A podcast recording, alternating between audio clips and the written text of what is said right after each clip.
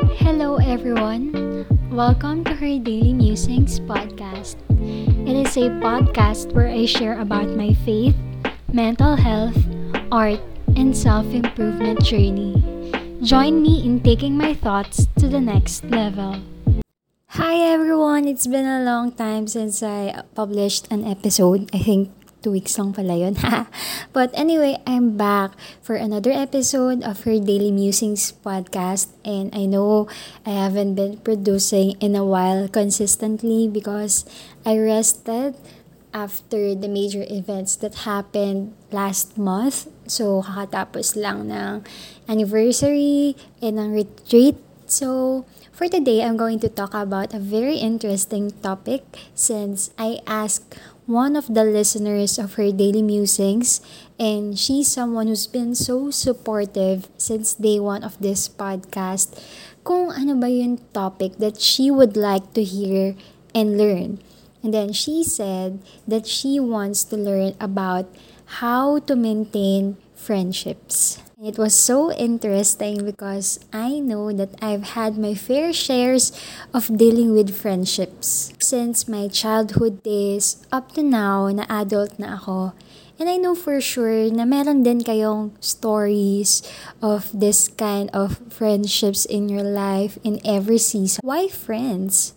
Because I believe that we are not meant to journey this life alone. We need people, and it's more encouraging to go through our breakdowns and breakthroughs with our friends.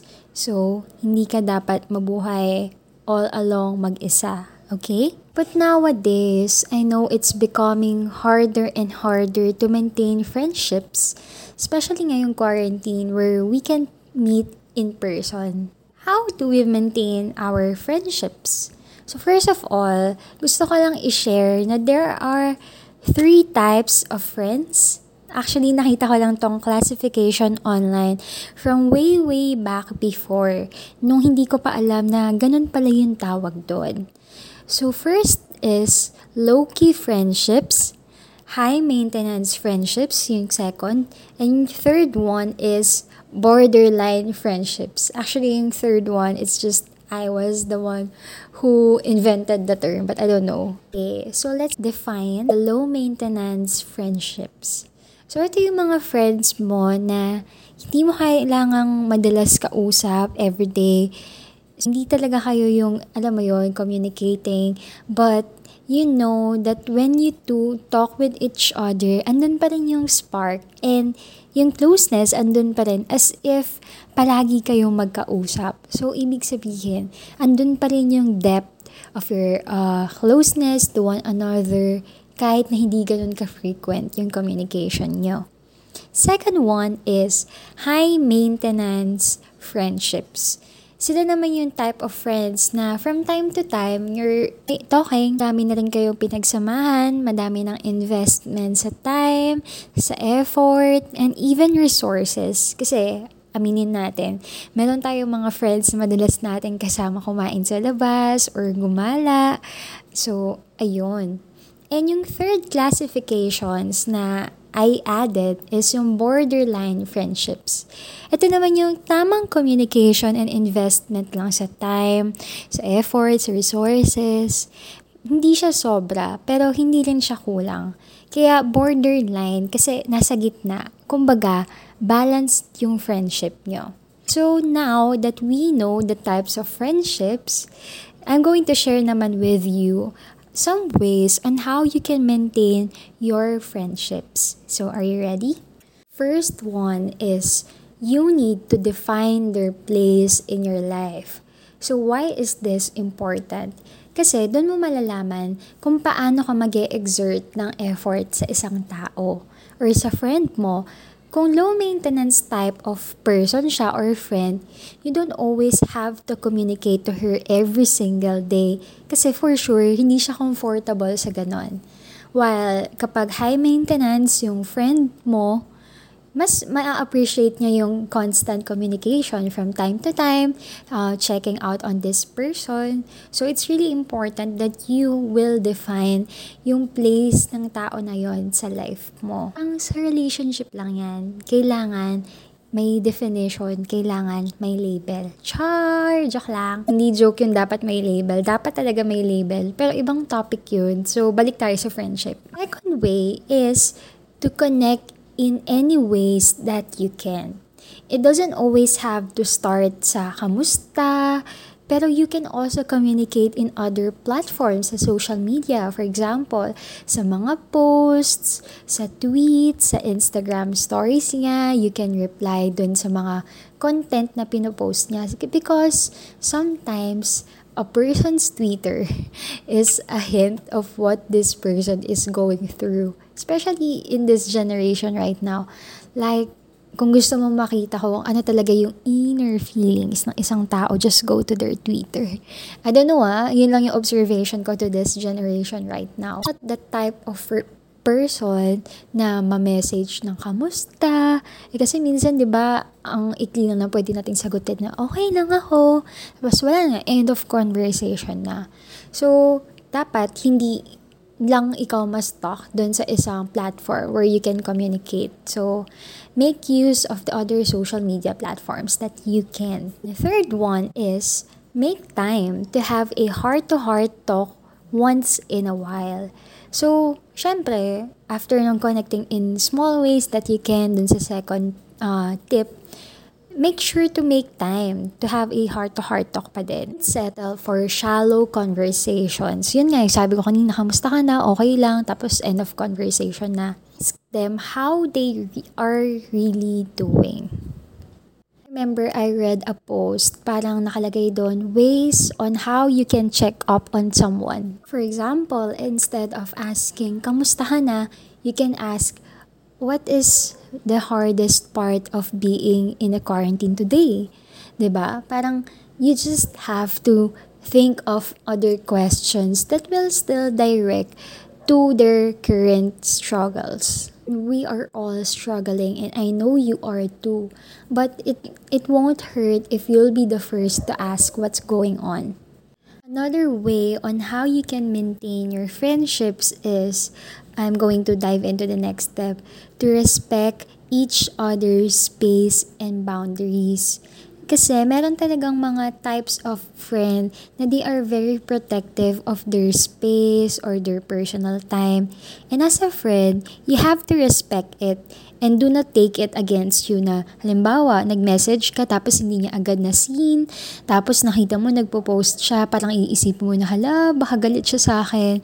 But it doesn't have to be that way. Probably this person or your friend just needs time, right? To process things sa lang. And until this person gets better or your friend gets better, tsaka na siya makabalik sa'yo. I used to mistake this part kasi before, uh, my best friend and I, every time that my best friend feels aloof to me, I will always think na hala, baka something is wrong with my approach or what. But in reality, meron lang talaga siyang pinagdadaanan na hindi niya pa kayang i-share. Kaya medyo nag-distance siya sa akin, for example. So, ayun, I, I've learned that it doesn't always have to be about you and don't make it always about you. Wow, that's so painful. Haha. Lastly, as a friend, on how you can maintain your friendship is pray for your friend. As a friend, this is the best thing that you can do for him or for her because you're actually pleading to God about your friend and about this person's well being.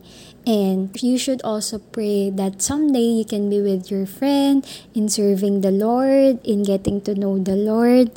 And that's the best thing that you can ever experience in your friendship. And makakatulong to maintain your friendship because you're having a same mind and same thoughts. Not actually same thoughts but same sentiments same belief about the lord. And it's one of the best friendship that you can ever have. And actually at some point it's easier to maintain because you're going through a lot of things and it's you know na papunta yon sa maturity stage nyo. As for me, I've experienced a lot of joy and pain with my friendships. But along the way, I learned a lot from it to distinguish who's who and to know better what it means to maintain a friendship. Ganun yata talaga, eh, no? As you grow older, your circle of friendship grows smaller. And it's really true. Siguro I would like to talk about it on a different episode. Basta, ang masasabi ko lang, do not think of maintaining friendships as a burden and obligation. Kasi if you do think of that, it will reflect in you eh. It should come out naturally maintaining friendships should be a natural thing to you. And if you really have a genuine friends na alam mong nag-care din sa'yo and who actually is concerned for your well-being, it's not hard to reciprocate. But I think that you should also not expect too much. If you're the type of a friend na super overgiver, na alam mo yon parang sobrang attached mo and sobrang well-invested ka, but then your friend doesn't uh, do the same as yours, do not be disappointed because, alam mo yun, we have different kinds of ano eh, level of giving, of receiving. And kaya, sinabi ko kanina, di ba, on the first part na you should distinguish kung what kind of a friend do you have.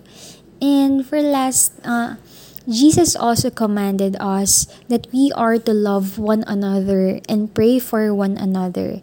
Kaya think of it uh, yung maintaining, maintaining of friendships as your way to express your love for your friend. Besides, you're not only giving, but you are also receiving.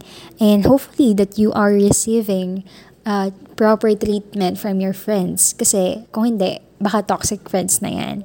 And you need to let go of them. And that's it for this episode. I hope that you learn from here and mas maging better pa tayo sa pag-maintain ng friendships and relationships natin with other people. Because uh, there will come a time that you will have a friend for a season or a friend for a lifetime.